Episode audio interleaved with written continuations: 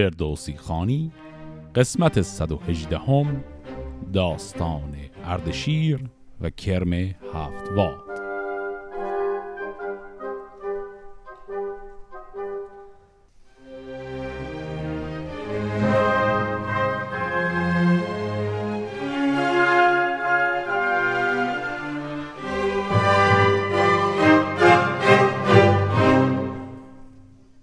ماجرای قسمت قبل رسید به اونجا که اردشیر بر اردوان پیروز شد و با دختر او هم ازدواج کرد و عملا صاحب کل منطقه‌ای که تحت امر اردوان بود شد.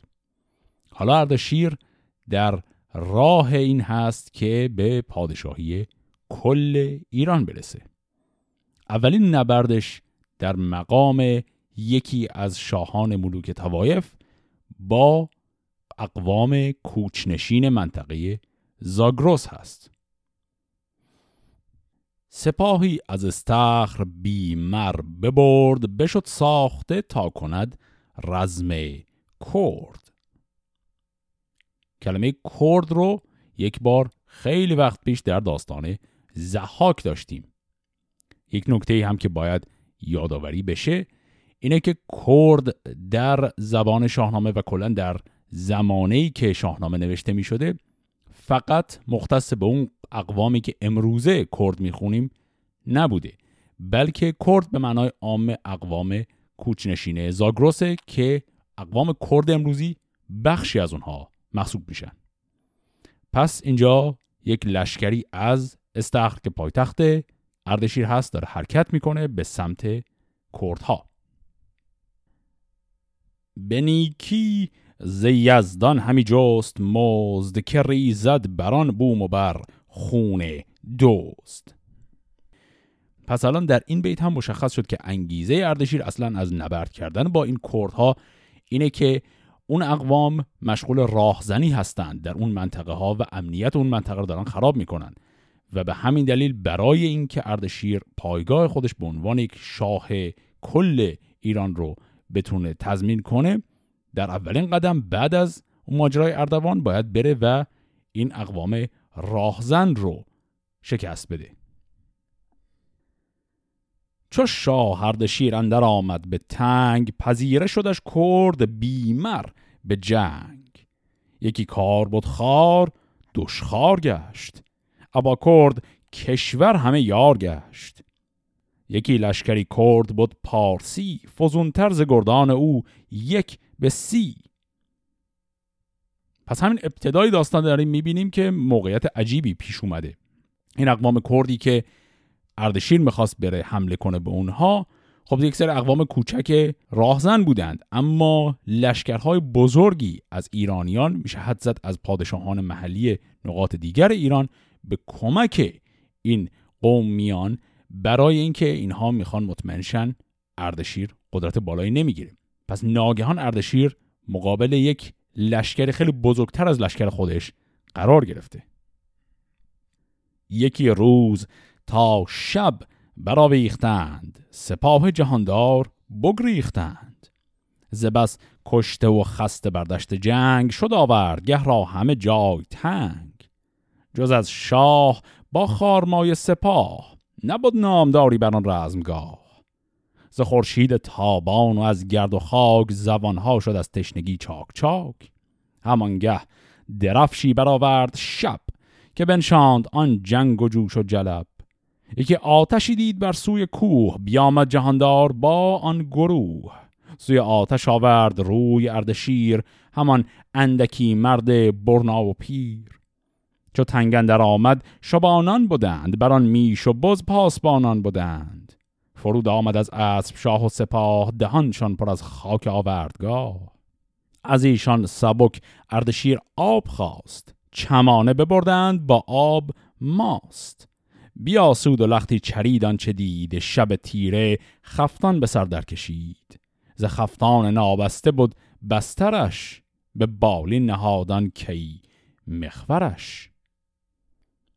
پس در این نبرد که لشکر اردشیر و خود اردشیر حد می‌زد خیلی آسون باشه صرفا رفته بودن یه تعدادی راهزن رو بکشن و تمام شه با یک لشکر خیلی بزرگتر روبرو شدن عملا مجبور به عقب نشینی شدن بخش زیادی از لشکرشون کشته شد خود اردشیر موند با یه تعداد خیلی کمی از سربازانش. اینها فرار کردن در دل کوه به سمت یک گروهی از چوپانان پناه آوردن که آتش روشن کرده بودن و داشتن اتراق می‌کردن. اردشیر از اونها آب خواست. اینها آب و غذا بهش دادند. این کلمه چمانه هم که شنیدیم گفت چمانه به بردند. چمانه یه نوع کاسه است. پس اینجا اردشیر شکست خورده و تک و تنها مونده در اون کوهستان. سپیده چو برزد ز دریای آب سر شاه ایران برآمد ز خواب. بیامد به بالین او سرشبان که پدرام باد از تو روز و شبان. چه آمد که این جای راه تو بود. بزارام را خوابگاه تو بود. بپرسید از این سرشبان راه شاه که از در کجا یابم آرامگاه چون این داد پاسخ که آباد جای نیابی مگر باشدد رهنمای؟ از ایدر کنون چهار فرسنگ راه چو رفتی پدید آید آرامگاه. و از آن روی پیوسته شد ده به ده به دهتر یکی نام بردار مه.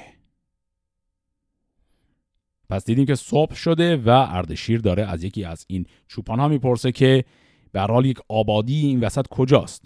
چوپان گفت که مسیر سخت یک نفر راهنمایی باید بکنه چهار فرسنگ که بری می‌رسی به یک مجموعه از روستاها که به حال کت خدایی هم داره. چو بشنید از آن سرشبان اردشیر ببرد از رمه راهبر چند پیر. سپه بود ز کوهندر آمد به ده از این ده سبک پیش او رفت مه. سواران فرستاد برنا و پیر از این شهر تا خره اردشیر. خره اردشیر هم یادمون هست یک شهریه در منطقه فارس که همین آقای اردشیر بناش کرده. سپه را چون آگاهی آمد ز شاه همه شاد دل برگرفتند راه. به کردان فرستاد کار آگهان کجا کار ایشان بجوید نهان. برفتند پویان و باز آمدند بر شاه ایران.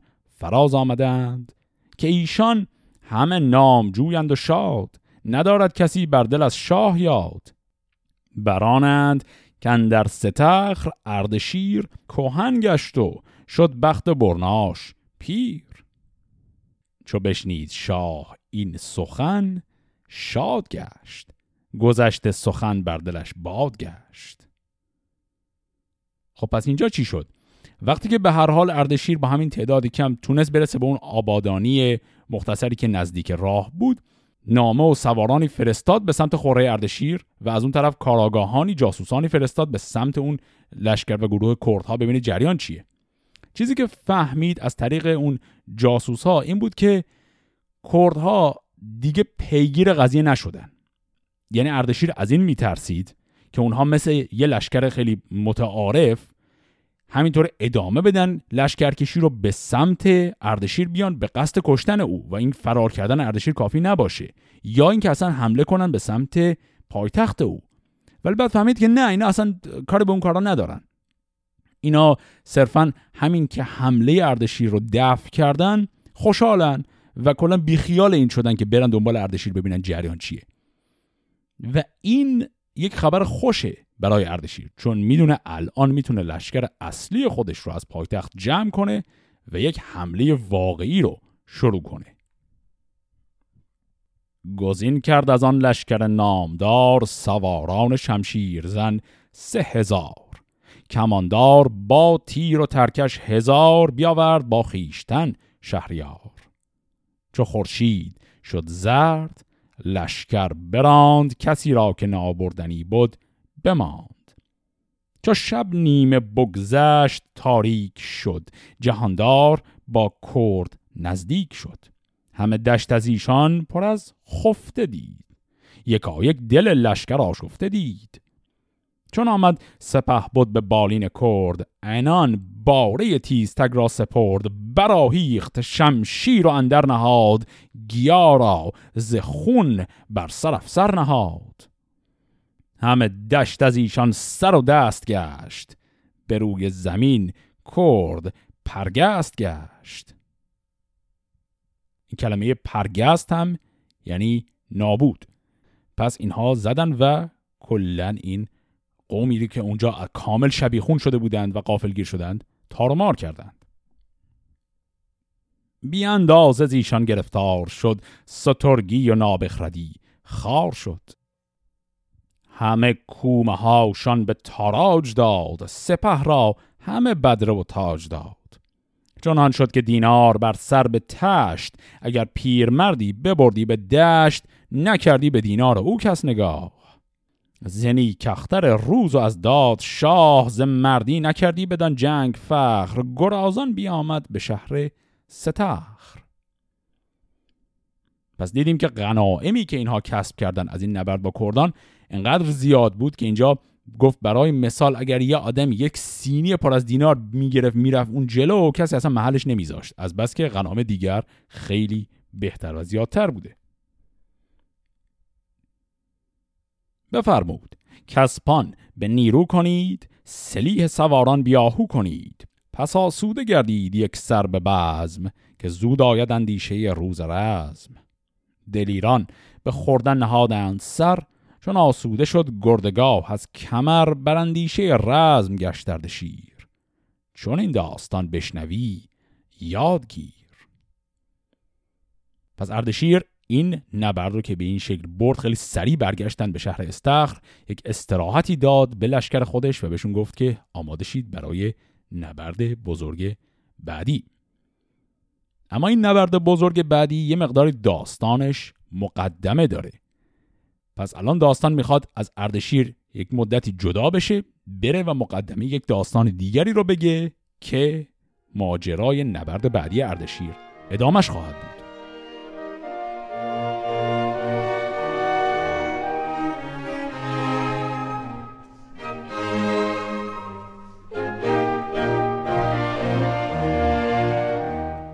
ببین این شگفتی که دهقان چه گفت بدانگه که بکشاد راز از نهفت. ز شهر گجاران به دریای پارس چه گوید ز بالا و پهنای پارس؟ یکی شهر بود تنگ و مردم بسی ز کوشش بودی خوردن هر کسی. بدان شهر دختر فراوان بودی که بیکام جوینده نان بودی به یک روی نزدیکتر بود کوه شدندی همه دختران همگروه. از آن هر یکی پنبه بردی به سنگ یکی دوکدانی ز چوب خدنگ. به دروازه دختر شدی همگروه خرامان از این شهر تا پیش کوه. برامیختندی خورش ها به هم نبودی به خوردن درون بیش و کم. نرفتی سخن گفتن از خواب و خرد از آن پنبهشان بود ننگ و نبرد. شدندی شبانگاه زی خانه باز شده پنبهشان ریسمان تراز. خب پس توصیف یک شهری رو داریم میشنویم که گفت این شهر اسمش هست گجاران و کنار دریای پارس هست دریای پارس میشه همون خلیج فارس و دریای عمان. پس یک شهر بندری هست در جنوب ایران که یه ویژگی داشت. گفت این شهر کلا خیلی وضع مالی خوبی نداشت و درش دختران خیلی زیادی بودن که مشغول به شغل نخریسی بودن. این کلمه دوکدان هم که دیدیم دوکدان همون جعبه که درش دوک های نخریسی رو می‌گذارن. اینا دوکدان های خودشون رو می‌برن میرن گوشه نشینن و صبح تا شب مشغول تبدیل کردن پنبه به نخ هستن. بدین شهر بیچیز خرم نهاد یکی مرد بود نام او هفت واد. بر این گونه بر نام او از چه رفت؟ از ایرا که او را پسر بود هفت. پس یک آقایی به نام هفت واد در این شهر هست که در همون بیت بعدم گفت دلیل اینکه اسمش هفت واده یا به نام هفت واد مشهوره اینه که هفت تا پسر داشته. گرامی یکی دخترش بود و بس که نشمردی او مهتران را به کس. چنان بود که روزی همه همگروه نشستند با دوک در پیش کوه برامیختند آن کجا داشتند به گاه خورش دوک بگذاشتند. چنان بود که این دختر نیک بخت یکی سیب افگنده باد از درخت به رهبر بدید و سبک برگرفت. کنون بشنو این داستان شگفت. چنان خوب رخ میوه اندر گزید یکی در میان کرم آگنده دید. به دنگشت از آن سیب برداشتش بدان دوکدان نرم بگذاشتش. چو برداشت زان دوکدان پنبه گفت به نام خداوند بیار و جفت من امروز بر اختر کرم سیب به رشتن نمایم شما را نهیب. همه دختران شاد و خندان شدند گشاد رخ و سیم دندان شدند. خب چی شد؟ این آقای هفت وات که هفت تا پسر داره یه دونه دخترم داره. دختر ایشون هم مثل باقی دخترانی که گفت به همین شغل نخریسی مشغوله. یک روز موقع خوردن ایشون یک سیبی رو که از درختی افتاده ور میداره می‌خواد بخوره گاز که می‌زنه یک کرمی در این سیب هست. این کرم رو ور میداره می‌ذاره توی همین جعبه دوکدان که دوک های نخریسی رو می‌ذارن. تو اون جعبه می‌گذاره و بعد به نظر می‌رسه حالا یا به شوخی یا به جدی میگه من به طالع این کرمی که الان پیداش کردم امروز می‌خوام از همه شما بیشتر نخ بریسم و اینو که میگه بقیه دخترها هم به شوخی می‌گیرن و میخندن و کارشون رو ادامه میدن. دو چندان که رشتی به روزی برشت. شمارش همی بر زمین برنبشت و از آنجا بی آمد به کردار دود به مادر نمودان کجا رشته بود. بر او آفرین کرد مادر به مهر که برخوردی از اختر ای خوب چهر. به شبگیر چون ریسمان برشمرد دو چندان که هر بار بردی ببرد. چون آمد بدان چار جوی انجمن به رشتن نهاد دل و گوش و تن چون این گفت با نام بر دختران که ای ماه رویان نیکختران من از اختر کرم چندان تراز بریسم که نیزم نباشد نیاز. برشت آن کجا رشته بود پیش از آن به کار آمدی گر بودی بیش از آن. سوی خانه بردن ترازی که رشت دل مام او شد چو خرم بهشت. پس ایشون اون روزی که این قسم رو خورد به طالع و بخت این کرم گفت من بیشتر می‌رسم واقعا دو برابر روزهای عادی تونست نخریسی کنه. برد پیش مادرش مادرش خوشحال شد. و فرداش دو برابر دوباره پنبه برداشت که نخریسی کنه. و همین به این شکل هی ادامه داره میده و بیشتر از همه داره نخ می‌رسه. همی. لختکی سیب هر بام داد پری روی دختر بدان کرم داد. و از آن پنبه هر چند کردی فزون برشتی همی دختر پرفسون. چنان بود که یک روز مام و پدر بگفتند با دختر پرهنر که چندین بریسی مگر با پری گرفتستی پاکتن خواهری؟ سبک سیمتن پیش مادر بگفت از آن سیب و آن کرم کندر نهفت. همان کرم فرخ به دیشان نمود زن و شوی را روشنایی فزود. به فالی گرفتین سخن هفت واد. ز که کردی به دل نیز یاد همه زختر کرم گفتی سخن. بر اون نو شدی روزگار کهن. پس ایشون همینطور بیشتر و بیشتر و بیشتر داره نخریسی می‌کنه.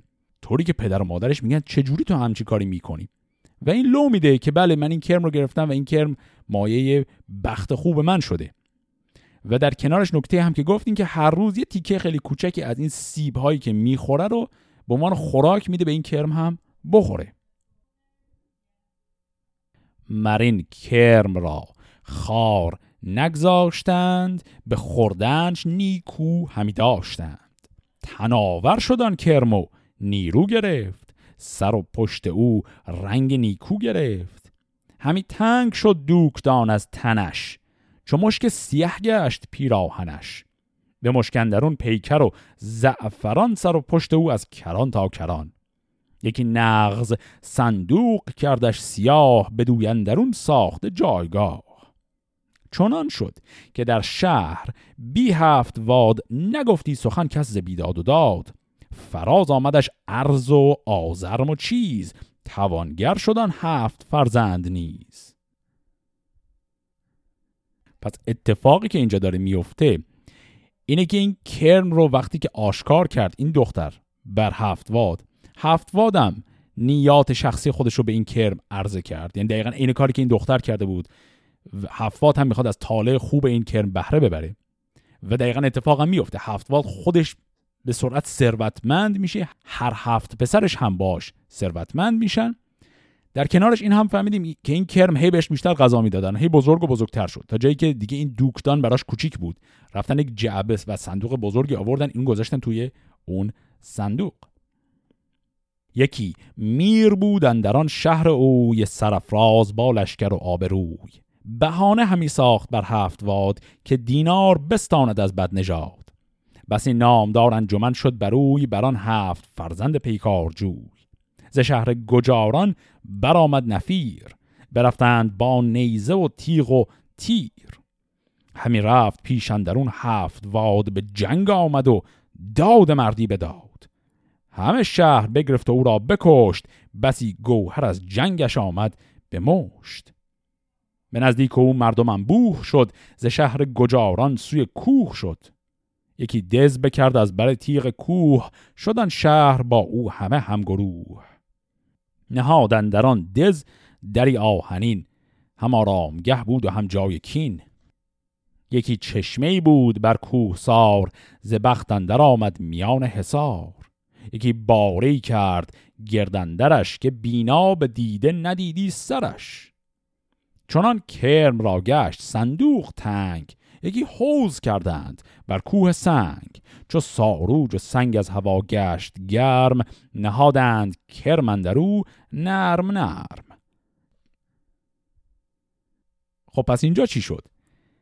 وقتی این آقای هفتواد و خاندانش به این شکل ناگهانی ثروتمند میشن یک فردی حالا داروغه ای کسی کت خدایی فردی این می‌خواد از هفتواد مالیات بیشتری بگیره می‌خواد ببینه خب این پولدار شده بیشتر ازش پول بگیره. و هفتواد با این پسرانش علیه او شورش می‌کنند. و با شورش کردن علیه او می‌زنن و اونو می‌کشن و هفتواد عملا صاحب اون شهر میشه. و اینها هم میرن به همون حالت شورش از این شهر بندری دور میشن میرن به سمت همین کوهی که نزدیک شهر بوده. در اون کوه یک دزی قلعه می‌سازن و دیدیم که وقتی این کرم هی بزرگتر هم داره میشه دیگه الان خیلی هم کرم نیست. یعنی اسمش هنوز کرمه ولی دیگه واقعا بزرگ شده. از اون صندوق هم دیگه بزرگتر میشه یک حوزی از جنس سنگ در دل این کوه می‌سازن و این کرم رو درون این حوز قرار میدن. چنان شد که دارنده هر بامداد برفتی دوان از در هفت واد. لویدی گرنجش علف ساختی بر آگند کرم آن بپرداختی.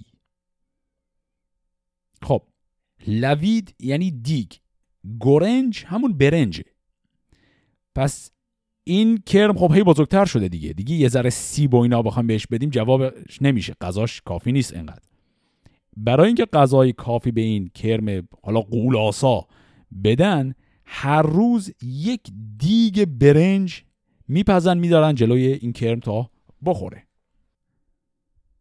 برآمد بر این کار بر پنج سال. چو پیلی شدن کرم با شاخ و یال. چو یک چند بگذشت بر هفت واد بر آواز آن کرم کرمان نهاد. خب اینجا یک بیتی شنیدیم که این بیتی مقداری مشکوکه. حدس می‌زنیم شاید الحاقی هم باشه. از نظر معنی هم خیلی با بقیه داستان همخوان نیست. چیزی که گفته شد این بود که این کرم که حالا دیگه خیلی هم بزرگ شده و عملا مایه خیر و برکت این شهر به واسطه هفتواد شده به واسطه این کرم اسم اون منطقه و اون شهر رو می‌ذارن کرمان. این به نظر میاد که یک نسب سازی تا حدی بیمعنیه. به چند دلیل. یکی اینکه اولا از نظر منطقه جغرافیایی کرمان نمی‌تونسته اونجا باشه. این الان گفتن یک شهری نزدیک دریای پارسه خب به هر حال کرمان مقدار فاصله داره با دریا. و علاوه بر اون شهر کرمان نامش پیش از این در همین داستان ها اومده. خاطرمون هست که دارا وقتی با اسکندر می جنگید فرار که کرد از منطقه استخر و جهرم و اینا که عقبتر رفت رفت به سمت کرمان. پس شهری به نام کرمان تو داستان اسمش هست. حالا قبلتر از اون هم تو دوره کیخسرو اینا هم یکی دوبار اسمش اومده.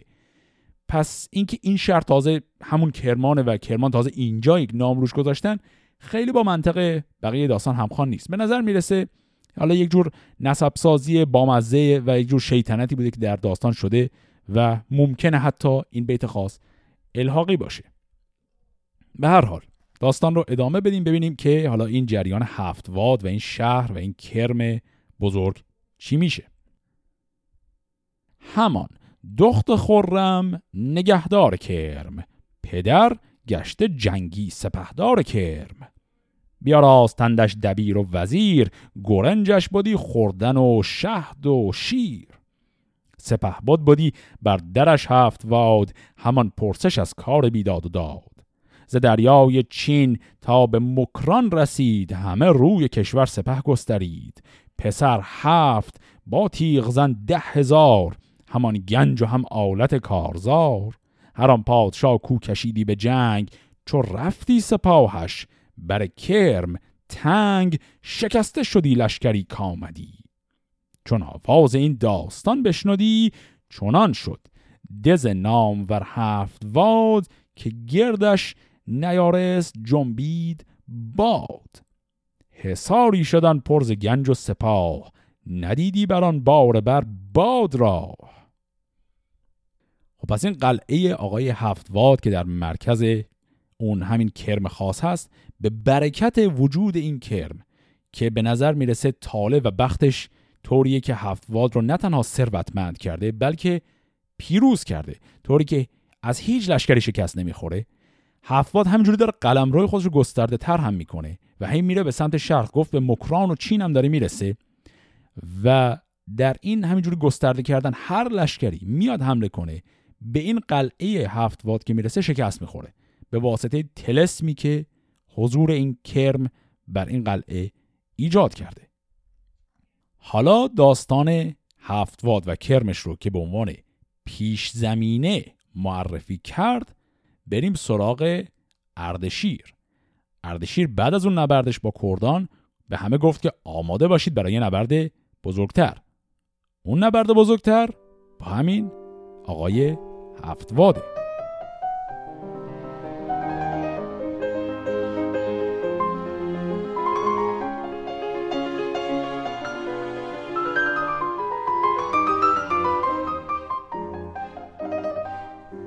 چون آگه شد از هفت واد.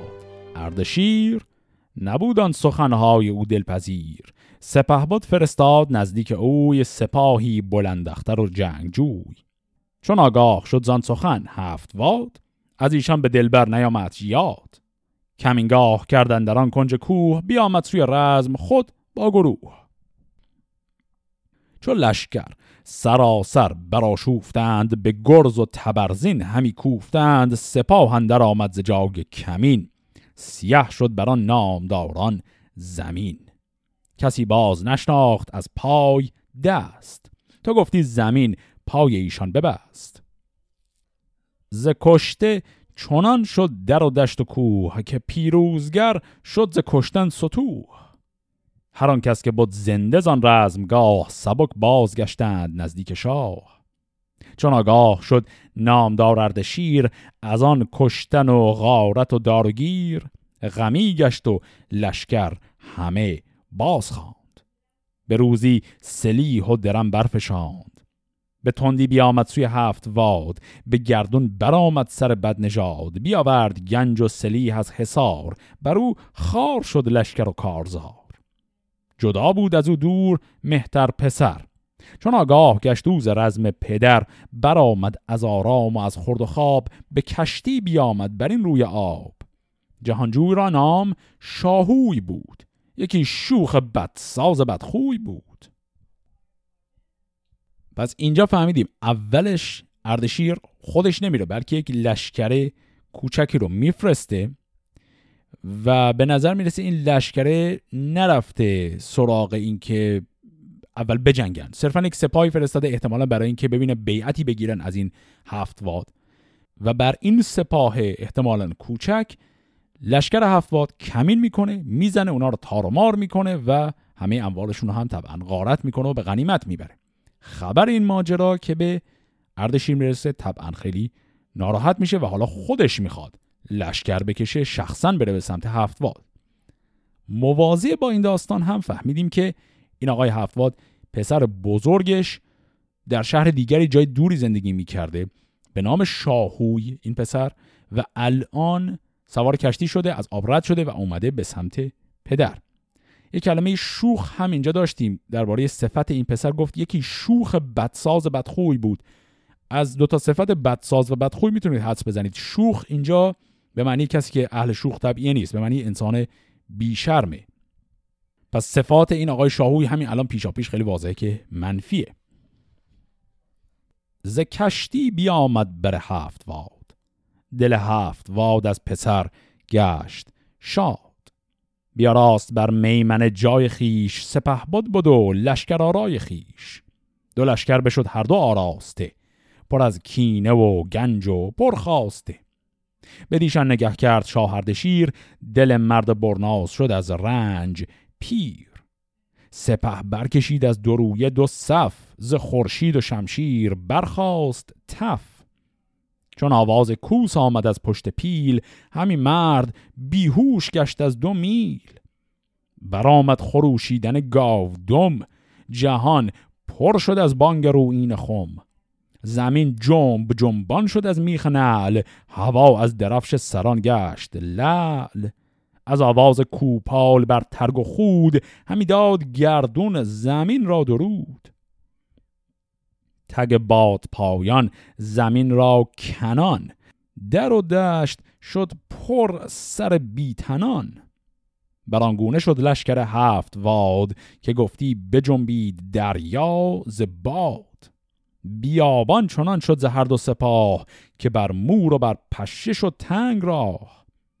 بر این گونه تا روز برگشت زرد برآورد شب چادر لاجورد. ز هر سو سپه باز چید اردشیر. پس پشت او بود یکی آبگیر. چو دریای زنگارگون شد سیاه طلایه بیامد ز هر دو سپاه. خورش تنگ بود لشکر شاه را. که بدخواه او بسته بود راه را. خب پس فهمیدیم حضور این پسر بزرگ آقای هفتواد چه تأثیری داشت. ایشون اومد و شد سردار اصلی لشکر هفتواد و در این نبرد تمام ایار بین لشکر اصلی خود اردشیر و لشکر همین آقای شاهوی پسر هفتواد طبعا پیروزی با طرف هفتواد بود. به واسطه باز همون بخت و اقبالی که اون کرم به اونها عطا کرده. اینجا اردشیر شکست خورده عقب نشینی کرده رفتن کنار یک آبگیری و از نظر آزوقه هم در مزیقه هستن به این دلیل که راه عبور و مرور رو اون لشکر هفتاد بر اینها بسته و اینها نمی‌تونن آزوقه از جایی بیارن. به جهرم یکی مرد بود کینجاد کجا نام او؟ مهرک نوش زاد چون آگه شد از رفتن اردشیر و از آن ماندن بر لب آبگیر ز تنگی که بود اندران رزمگاه ز بحر خورش ها بر او بسته راه ز جهرم بیامد به دیوان شاه. ز هر سو بیاورد بیمر سپاه. همه گنج او را به تاراج داد به لشکر بسی بدره و تاج داد. پس چی شد؟ وقتی که لشکر اردشیر اونجا گیر افتاده از نظر آزوقه هم وضعش خرابه خبر این شکست و گیر افتادن لشکر اردشیر که برمیگرده به پایتخت می‌رسه یک بزرگزاده ای شکم خودش رو صابون می‌زنه میگه الان وقتشه. این آدم اسمش از مهرک نوشزاد ایشون میاد بر تخت اردشیر میشینه تمام گنج های اردشیر رو هم تقسیم می‌کنه برای اینکه می‌خواد طرفدار برای خودش جور کنه و به عبارتی می‌خواد کودتایی کنه علیه اردشیری که الان در اون جنگ شکست خورده. چون آگاهی آمد به شاه اردشیر پرندیشه شد بر لب آبگیر. همی گفت ناساخت خانه را چرا ساختم رزم بیگانه را؟ بزرگان لشکرش را پیش خواند ز مهرک فراوان سخنها براند. چه بینید؟ گفت ای سران سپاه که ما را چون تنگ شد دستگاه. چشیدم بسی تلخی روزگار نبود رنج مهرک مرا در شمار. به داواز گفتند که شهریار مبیناد چشمت بد روزگار چون مهرک بود دشمنان در نهان چرا جست باید به سختی جهان؟ تو داری بزرگی و گیهان تو راست همه بندگانیم و فرمان تو راست. بفرمود تا خان بیاراستند می و جام و رامشگران خواستند به خان برنهادند چندی بره به خوردن نهادند سر یک سره.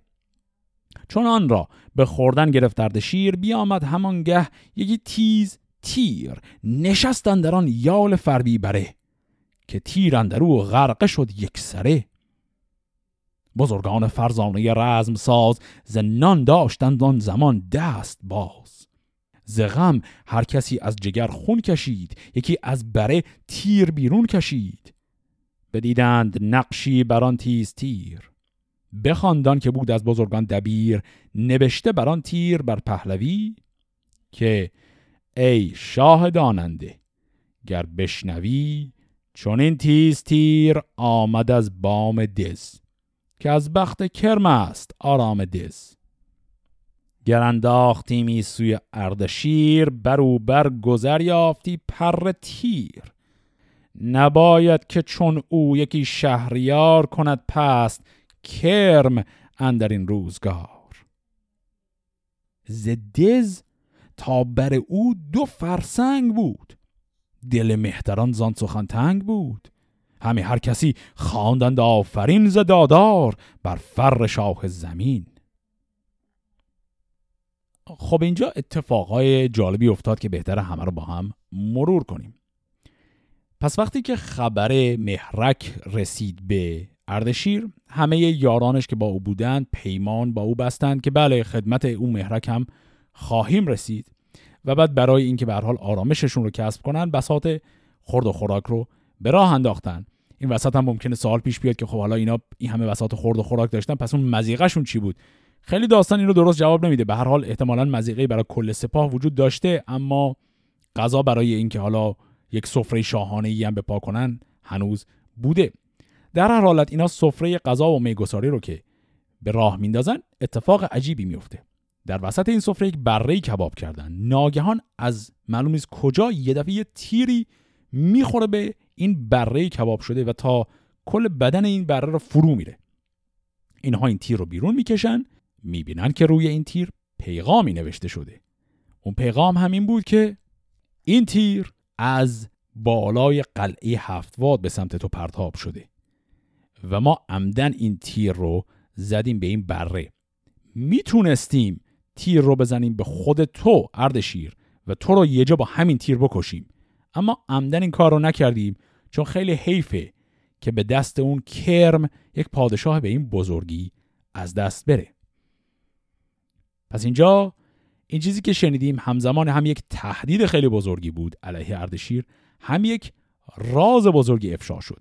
چون اردشیر و دیگران که خارج از این قلعه بودن اینا که در جریان نیستن که دلیل شکست ناپذیری این قلعه وجود اون کرم و طالع خوب اون هست. الان به واسطه این پیغامی که معلوم هم نیست کی فرستاده اینا خبردار میشن. و بعد هم بسیار متعجب میشن از قدرت این تیر چون که نگاه می‌کنن می‌بینن که اون قلعه هفتواد دو فرسنگ دوره. پس چجوری یه نفر تونسته دو فرسنگ دورتر تیر پرت کنه و با این دقت گفته من عمدن می‌زنم به این بره و به تو نمی‌زنم و دقیقا همین کار هم کرده. خب پس الان که اردشیر از جریان این کرم خبردار شده باید بشینه و فکری کنه.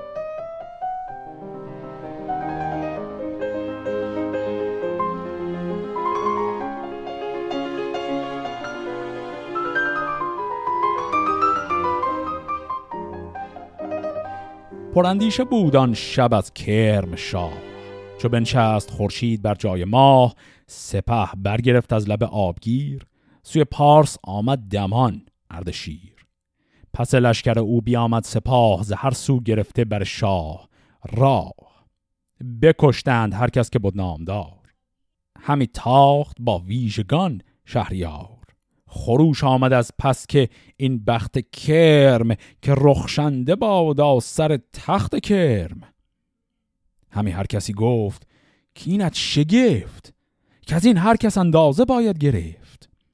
بیامد گریزان و دل پر نهیب همی تاخت اندر فراز و نشیب. یکی شارستان دید جای بزرگ ببردند با پویه اسپان چو گرگ. چو تنگندر آمد یکی خانه دید به دربرد و برنای بیگانه دید. ببودند بر در زمانی به پای بپرسید از او این دو پاکیز رای که بیگه چونین از کجا رفته اید؟ که با گرد راهید و آشفته اید. بدو گفت از این سو گذشترد شیر از او باز ماندیم بر خیر خیر که بگریخت از کرم از هفت واد و از آن بی هنر لشکر بدنژاد. بپیچید بر جای هر دو جوان پر از درد گشتند و تیر روان. فرود آوریدندش از پشت زین بران مهتران خواندند آفرین. یکی جای خرم بپیراستند پسندید خانی بیاراستند. نشستند با شاه گردان به خان پرستش گرفتند هر دو جوان. به داواز گفتند که فراز غم و شادمانی نماند دراز. نگه کن که زحاک بیدادگر چه آورد از آن تخت شاهی به سر. هم افراسیاب آن بدندیش مرد که از او بود دل شهریاران به درد. سکندر که آمد بدین روزگار بکشتان که بود در جهان شهریار. برفتند و زیشان جز از نام زشت نماند و نیابند خورم بهشت. نماند همین نیز بر هفت واد بپیچد به فرجام از این بد نژاد ز گفتار ایشان دل شهریار چنان تازه شد چون گل در بهار. خب اینجا چی شد؟ این لشکر اردشیر داره فرار می‌کنه. اینا وقتی فهمیدن قضیه کرم وجود داره دیدن مثل اینکه راهی نیست. دارن برمیگردن به سمت پارس که اول اون جریان مهرک رو یه جوری حل و فصلش کنن و بعد بشینن فکری کنن که خب حالا چه کار میشه کرد. نکته اینه که وقتی که لشکر اردشیر داره عقب نشینی می‌کنه لشکر حفاظ شروع می‌کنه اونو دنبال کردن و همینجوری دارن می‌زنن و غارت می‌کنن و می‌کشن و ادامه میدن به سمتشون. تو این مسیر لشکر اردشیر طبعا تلفاتی هم میده ولی به هر حال به سختی اردشیر و همراهان خودشون رو میرسونن به یک کلبه ای دو تا مرد جوان اونجا هستن از اینها پذیرایی می‌کنند. اردشیر از ترس اینکه به حال بلای سرش بیاد هویت خودش رو مخفی می‌کنه. این دو جوان ازش می‌پرسن تو کی هستی؟ اینا میگن ما بخشی از لشکر هفت واد هستیم که اومدیم به دنبال اردشیر تا او رو بکشیم. شما ندیدید از اینجا رد شده باشه؟ این دو نفر هم بسیار ناراحت میشن. بعد که ناراحت میشن سر سفره پذیرایی حرف دل خودشون رو می‌زنن. مثال دیدیم از شاهانی که از نظر اینها بدنام بودند. زحاک رو گفت اس افراسیاب رو گفت و بعد هم اسکندر رو گفت. نکته این که هر ستای این شاهان کسانی هن که در جنگ هایی اومدن و شاهان ایران رو کشتند و برای یک بازه ای حداقل بر ایران سلطه داشتند. و گفت که این آقای هفتوادم یه چیزی میشه مثل اونها که فقط ازش بدنامی میمونه و بالاخره نابود میشه. این حرف رو که اینها زدند اردشیر فهمید که پس موضع واقعی این جوانان چیه و طرف کی هستن. و الان خوشحال شد که پس آ اینا طرف هفتواد نیستن بلکه اینها با هفتواد مشکل دارن. الان که این رو فهمیده اردشیر با خیال راحت هویت واقعیش رو برای اینها اعلام می‌کنه. خوش آمد آن گفتن دلنواز. بکرد آشکارا و بنمود راز. که فرزند ساسان منم اردشیر. یکی پند باید مرا دلپذیر. چو سازیم با کرم با هفت واد که نام و نژادش به گیتی مباد. سپهدار ایران چو بکشاد راز جوانانش بردند هر دو نماز. بگفتند هر دو کنو شه بدی همیشه ز تو دور دست بدی تن و جان ما پیش تو بنده باد همیشه روان تو تابنده باد. سخنها که پرسیدی از ما نخواست بگوییم تا چاره سازی درست. تو در جنگ با کرم و با هفتواد بسنده نی. گر نپیچیز داد. یکی جای دارند بر تیغ کوه بدویندرون کرم و گنج و گروه. به پیش اندرون شهر و دریا به پشت دزی بر سر کوه و راهی درشت. همان کرم که از مغز آهرمن است جهان آفریننده را دشمن است. همی کرم خانی به چرمندرون یکی دیو جنگی است ریزنده خون. سخنها چو بشنید از او اردشیر. همه مهر جوینده و دلپذیر. به دیشان چنین گفت کاری رواست بد و نیک ایشان مرا با شماست. جوانان ورا پاسخ آراستند دل هوشمندش بپیراستند که ما بندگانی پیشت به پای همیشه به نیکی تو را رهنمای.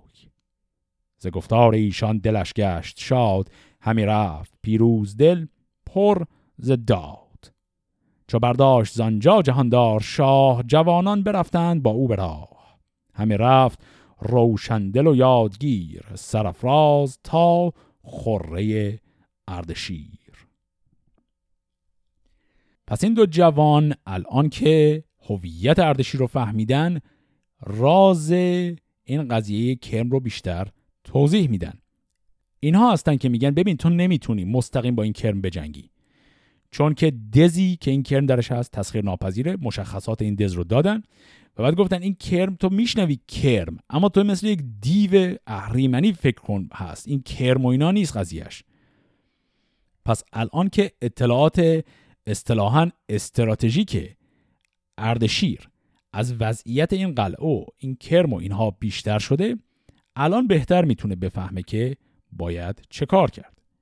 اما قبل از اینکه بخواد چاره ای پیدا کنه برای نبرد با هفت واد و کرمش باید اول بره و قضیه شورش و کودتای مهرک رو رفع رجوع کنه. پس اول می‌خواد برگرده به سمت خوره اردشیر در همون منطقه پارس. چو بر شاه بر شد سپاه انجمن بزرگان فرزانه و رایزن براسود یک چند و روزی بداد بیامد سوی مهرک نوشزاد. چو مهرک نیارست رفتن به جنگ جهان کرد بر خیشتن تار و تنگ. به جهرم چون نزدیک شد پادشاه نهان گشت از او مهرک بیوفا. دل پادشاه پرز پیکار شد. همی بود تا او گرفتار شد. به شمشیر هندی بزد گردنش به داتش در انداخت بی برتنش هر آن کس که از تخمش آمد به مشت به خنجر همان در زمانش بکشت. مگر دختری کو نهان گشت از اوی همه شهر از او شد پر از جستجوی. پس این آقای مهرک با وجود اینکه رفت و شروع کرد تقسیم گنج ها و غنائم خزانه اردشیر برای اینکه بتونه به حال جایگاهی برای خودش کسب کنه اما واضحه که مردم اون منطقه به هیچ عنوان به مهرک روی خوشی نشون ندادن و همه همینطور مثل سابق طرفدار اردشیر موندن. الان که می‌بینه برمیگرده مهرک اصلا سپاهی هم نداره که بخواد بجنگه صرفا فرار می‌کنه. قایم میشه جایی اردشیر رو پیدا می‌کنه او رو می‌کشه. اینجا یه نکته اضافی هم فهمیدیم و اون این بود که اردشیر نه تنها مهرک رو می‌کشه بلکه گفت هر آن کس که از تخمش آمد به مشت اون رو هم کشت. بنابراین تمام دودمان او رو هم می‌کشه. تمام فرزندان و همه رو می‌کشه. تنها کسی از خاندان مهرک که زنده میمونه یک دختر او هست که رفته قایم شده و اینا نمی‌تونن پیداش کنند. اما به هر حال چون تمام پسران مهرک کشته شدن اینا دیگه خیالشون راحته. حالا که این قضیه مهرک به همین سادگی تمام شد می‌خوان برگردن و ماجرای کرم هفت واد رو حل کنن.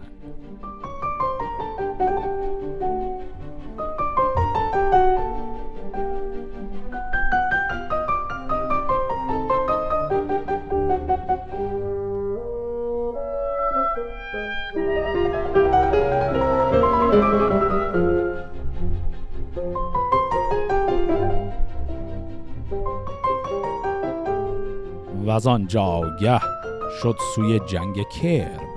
سپاهش همه کرده آهنگ کرم.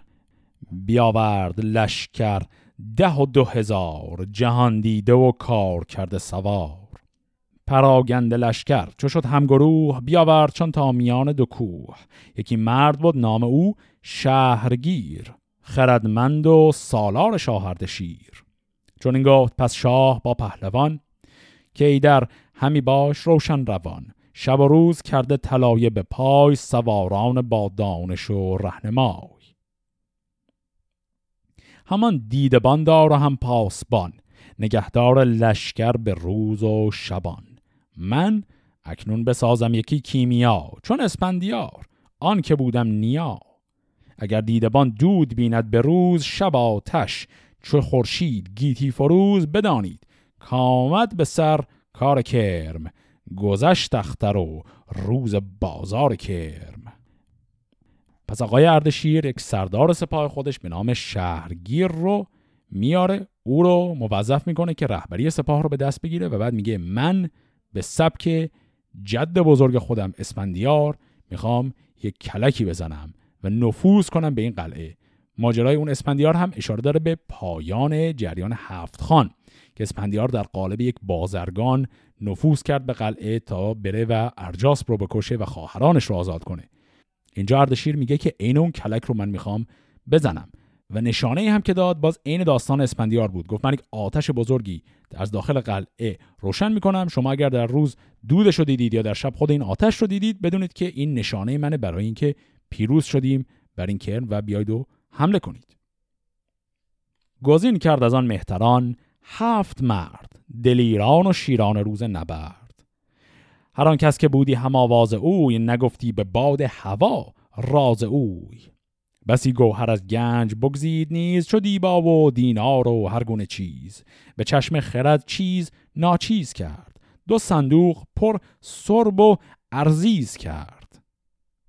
پس دیدیم دو تا صندوق رو اومد پر از دو تا فلز کرد. یکیش سرب بود فلز دیگر گفت ارزیز. ارزیز همون فلزی که امروزه بهش میگیم فلز قلع. پس سرب و قلع ریخت توی دوتا صندوق. یکی دیگ رو این به بارندرون که استاد بود او به کارندرون. چون از بردنی جامه ها کرد راست ز سالار آخر خری ده بخواست. چو خربندگان جامه های گلیم بپوشید و بارش همه زر و سیم.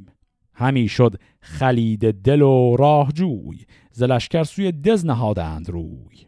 همان روستایی دو مرد جوان که بودند روزی ورا میزبان از این انجمن برد با خیشتن که هم دوست بودند و هم راهزن چون از راه نزدیک آن دز شدند ببودند بر کوه و دم برزدند پس الان اردشیر خودش رو آماده کرده. یک تیم بسیار کوچک هفت نفره از یاران معتمد خودش رو داره با خودش می‌بره. دیدیم که چه چیزهایی را آماده کرده بود. دوتا صندوق داشتن به اضافه تعداد زیادی الاغ و بار و الاغ هم کردن که خودشون در قالب بازرگان ها جا بزنند و اون دوتا مردی هم که در روستا بودن بهشون کمک کرده بودند اون دوتا رو هم داره با خودش می‌بره. پرستنده کرم بود شست مرد. نپرداختندی کس از کار کرد. نگه کرد یک تن به داواز گفت که صندوق را چیست اندر نهفت؟ چون این داد پاسخ به دو شهریار که هر گونه ای چیز دارم به بار. ز پیرایه و جامه و سیم و زر ز دینا و دیبا و خز و گوهر به بازارگانی خراسانیم به رنجندرون بی تناسانیم بسی خواسته کردم از بخت کرم کنون آمدم شاد تا تخت کرم اگر بر پرستش فضایم رواست که از بخت او کار من گشت راست. پرستنده کرم بکشاد راز همانگه در دز گشادند باز. جوان بار او راند اندر حصار بیاراست کار از در نامدار. سر بار بکشاد زود اردشیر ببخشید چیزی که بود زو گزیر. یکی سفره پیش پرستندگان بگسترد و برخاست چون بندگان.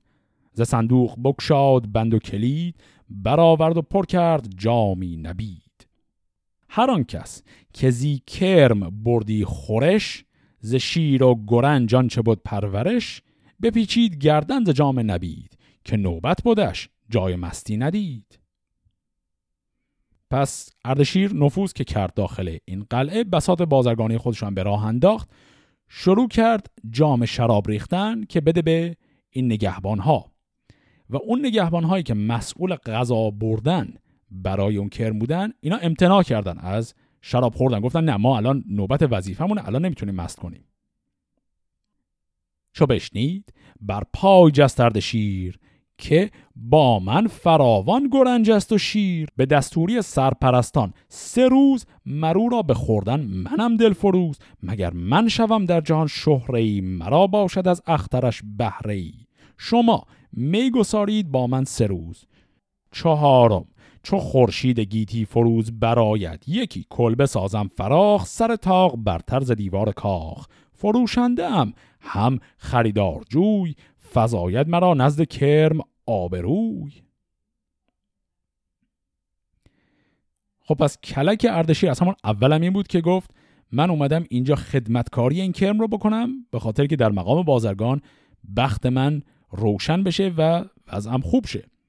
و الانم که اینها گفتن نه ما حاضر نیستیم مست کنیم با تو چون کار داریم به این کرم باید غذا بدیم حرف اردشیر این بود که اجازه بدید این افتخار غذا دادن به این کرم سه روز با من باشه تا به حال برای من خوشبختی بیاره. شما اینجا مهمان من باشید و مست کنید و راحت باشید. برآمد همه کام او زین سخن. بگفتند کورا پرستش تو کن. برآورد جوینده هر گونه رنگ پرستنده بنشست با می به چنگ. بخوردند چیزی و مستان شدند پرستندگان می پرستان شدند. چون از جام می سوسشان شد زبان بیامد جهاندار با میزبان. بیاورد ارزیز و رو این لوید برافروخت آتش به روز سپید. چونان کرم را بود گاه خورش از ارزیز جوشان بودش پرورش. زبانش بدیدند همرنگ سنج برانسان که از پیش خوردی گرنج. فرو ریخت ارزیز مرد جوان به کندن درون کرم شد ناتوان. تراکی برآمد ز حلقوم اوی که لرزان شدن کنده و بوم اوی. خب چی شد؟ وقتی که اونها رو مست کردند و خودشون شروع کردن به برنامه رو جلو بردن دیگی که با خودشون آوردن رو گذاشتن به بار و به جای اینکه شیر و برنج بریزن درش و شروع کنن غذای کرم رو آماده کردن اون قل و سرب هایی که در اون صندوق ها ریخته بودن رو در آوردن توی این دیگ اینها رو گرم کردن و آبشون کردن و بعد توی اون چاله و اون خندقی که غذای کرم رو میریختن تا کرم بخوره به جای شیر و برنج ریختن قلع مذاب ریختند و این وارد بدن این کرم شد و این کرم به این شکل کامل نابود شد. بشد با جوانان چو باد اردشیر ببردند شمشیر و کوپال و تیر پرستندگان را که بودند مست یکی زنده از دست ایشان نجست. برانگیخت از بام دز تیر دود دلیری به سالار لشکر نمود. دوان دیدبان شد بر شهرگیر که پیروز گرگشت شاه اردشیر. بیامد سبک پهلوان با سپاه بیاورد لشکر به نزدیک شاه. چون آگاه شد زان سخن هفت واد دلش گشت پر درد و لب پر زباد. بیامد که دز را کند خواستار بران باره بر شد دمان شهریار. بکوشید چندی نیامد سود که بر باره دز پی شیر بود. و آن روی لشکر بیامد چو کوه بماندند با داغ و درد این گروه. چون این گفت از آن باره شاهرد شیر که بفراز چنگ ای شهرگیر. اگر گم شود زین میان هفت واد نماند به چنگ تو جز رنج و باد که من کرم را دادم ارزیز گرم. شدن رفتن دولت تیز نرم. شنیدان همه لشکر آواز شاه. به سر برنهادند از آهن کلاه. از آن دل گرفتند ایرانیان. ببستند با درد کین را میان. سوی لشکر کرم برگشت باد. گرفتار شد در میان هفت واد همان نیز شاهوی ایار اوی که مهتر پسر بود و سالار اوی. فرود آمد از دز دمان اردشیر پیاده ببد پیش او شهرگیر. ببردند پالای زرین لگام نشست از برش مهتر شادکام. بفرمود پس شهریار بلند زدن پیش دریا و دار بلند. دو بدخواه را زنده بردار کرد. دل دشمن از خواب بیدار کرد. بیامد ز قلب سپه شهرگیر بکشتان دو تن را به باران تیر. به تاراج دادان همه خواسته شد از خواسته لشکر آراسته. به دز هرچه بود از کران تا کران فرود آوریدند فرمان بران ز پرمایه چیزی که بود دلپذیر. همی تاخت تا خره اردشیر. بکردن در آن کشور آتش کده بدو تازه شد مهرگان و صده سپردان زمان کشور و تاج و تخت بدان میزبانان بیدار بخت. پس به این شکل اردشیر بعد از کشتن کرم هفت واد بقیه کاراش رو خیلی ساده پیش برد. آتش رو روشن کردند. وقتی آتش روشن شد لشکر اردشیر از بیرون شروع کرد به حمله. داخل دز هم که خود اردشیر بود. اون وسط یک نهیبی هم داد به همه لشکر که نذارید هفتواد فرار کنه. طبعا اینا هفتواد و پسر شاهوی رو گرفتن هر دو رو کشتند و آخرین چیزی هم که اینجا شنیدیم این بود که گفت سپورت اون کشور رو بدان میزبانان بیدار بخت. اینجا منظور از میزبانان بیدار بخت کیه؟ همون دوتا جوانی که اونجا از اردشیر که در حال شکست بود میزبانی کرده بودند. پس اون دوتا رو که با خودش برد عملا اون منطقه هفتواد رو تقدیم کرد به اونها به عنوان حاکمان محلی. و از آنجا آگه رفت پیروز و شاد بگسترد بر کشور پارس داد. چون آسوده برگشت مرد و سطور بیاورد لشکر سوی شهر گور. به کرمان فرستاد چندی سپاه یکی مرد شایسته تاج و گاه. و از آنجا آگه شد سوی تیسفون سر تخت بدخواه کرده نگون. اینجا دیدیم که نام دو شهر تیسفون و کرمان هم اومد. چیزی که فهمیدیم اینه که بعد از تسلط کامل بر منطقه فارس و کرمان و به هر حال مناطق مرکزی کشور رفت به سمت تیسفون که در شاهنامه گهگاه با نام بغداد هم شناخته میشه. این دوتا شهر از نظر جغرافیای واقعی تاریخی یه مقدار با هم فاصله دارن. منطقه بغداد که در زمان عباسیان شهر بزرگ بغداد که می‌شناسیم درش بنا شد یه مقداری جنوبتره از جایی که تیسفون بنا شده بود. اما در شاهنامه اکثر اوقات وقتی میگه تیسفون و وقتی میگه بغداد یه جا منظورشه. به هر حال رفت به اون منطقه تیسفون و اونجا می‌خواد به عنوان شاه کل کشور ایران تاجگذاری کنه. داستان به شاهی رسیدن اردشیر اینجا عملا تمام میشه و از اون به بعد ما داستان تاجگذاری و بر سلطنت نشستن اردشیر و به عبارت دیگه داستان شروع رسمی سلسله ساسانیان رو داریم. این داستان با دو تا بیت تمام میشه و فردوسی این پرونده ماجرای اشکانیان و ماجراهای کوچک بعدش رو میبنده. چون این است رسم جهان جهان.